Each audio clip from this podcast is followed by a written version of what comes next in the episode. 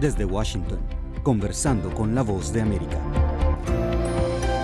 Bienvenidos a nuestro podcast. Soy Judith Martín y les doy la más cálida bienvenida a esta emisión en la que trataremos de comprender el alcance que tienen las acciones del Congreso sobre la economía estadounidense. Legisladores republicanos y demócratas continúan enfangados en discusiones sobre las leyes presupuestarias para el año fiscal y asuntos como la inmigración y la ayuda a Ucrania son puntos decisivos mientras avanza el reloj y en esta ocasión la fecha límite está fijada para el 17 de noviembre. Y en La Voz de América tengo el placer de dar la bienvenida al experto en economía Isaac Cohen.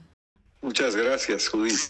Doctor, un acuerdo de última hora logró evadir el cierre de gobierno, pero es solo para alcanzar otro plazo. ¿Qué pasará ahora? Bueno, efectivamente, ha sido una solución temporal. tienen 44 días para ponerse de acuerdo nuevamente. Pues, pero sí, sí es significativo el hecho de que se evitó un problema mayor y, es que se, se, evitó el cierre del gobierno. Creo que eso es muy importante. Y la forma como eso se hizo también creo que tiene importancia. Doctor, ¿y esta decisión que se tomó in extremis, ¿cómo deja la imagen del gobierno y del país frente a otros organismos financieros internacionales?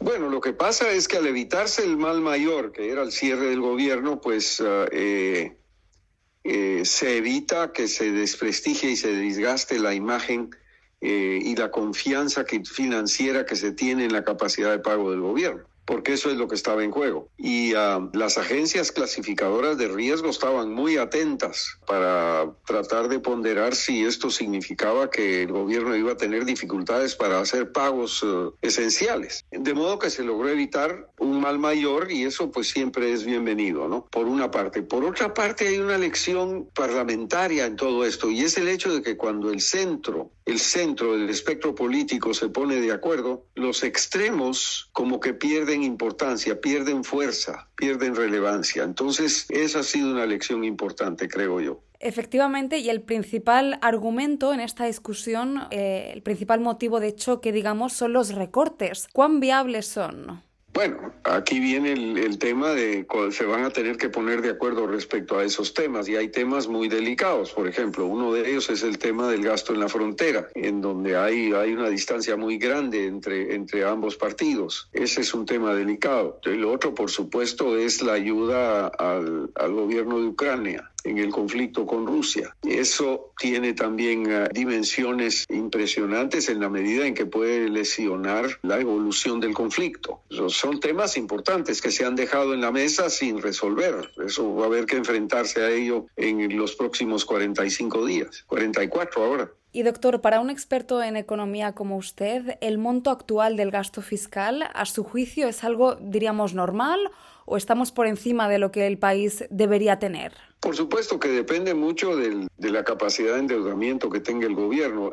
la deuda externa es un problema si la economía no está creciendo. Si la economía está creciendo, el peso de la deuda externa pues disminuye en la medida en que se tiene una economía más fuerte, más grande, que tiene mayor capacidad de pago. El déficit fiscal en Estados Unidos ha llegado pues a más del 100% de la economía y el servicio de la deuda está aumentando porque la tasa de interés está aumentando. Entonces hay un problema con el financiamiento del gobierno a mediano plazo con el tema de la deuda externa. Ahora, si la economía está creciendo y la capacidad de pago está aumentando, pues el problema no es tan grave, porque Estados Unidos tiene el privilegio de que emite deuda en su propia moneda. O sea, Estados Unidos no tiene que conseguir moneda de otro lado para pagar esa deuda no es deuda externa como le ocurre a los países que no tienen, que no se, que no se endeudan en su propia moneda. Entonces ese privilegio existe y eso da margen para que el problema del endeudamiento público en Estados Unidos pues pueda ser manejado con moderación. Y actualmente, ¿cómo afecta esta deuda millonaria a las finanzas e imagen de Estados Unidos en la situación en la que se encuentra? Bueno, mire, en general el problema es que si el gobierno está gastando mucho dinero, eso genera inflación. Y eso lo vimos que ocurrió durante la pandemia. La inflación que estamos viviendo y que está tratando de controlar en este momento el Banco Central en Estados Unidos se debe en gran parte al hecho de que el gobierno aumentó su gasto para combatir la pandemia. En un momento le, estaba entregando cheques de mil dólares a, a familias para protegerse de los efectos de la pandemia. Entonces, el gasto público genera inflación. Si no aumenta, si no se aumentan los recursos del gobierno. Y ese creo yo que es la dificultad más grande, pero en la actualidad debo decir que tenemos la circunstancia extraordinaria de que la economía ha seguido creciendo a pesar de las medidas que ha tomado el Banco Central para frenar la economía. Y, la inflación está principiando a disminuir.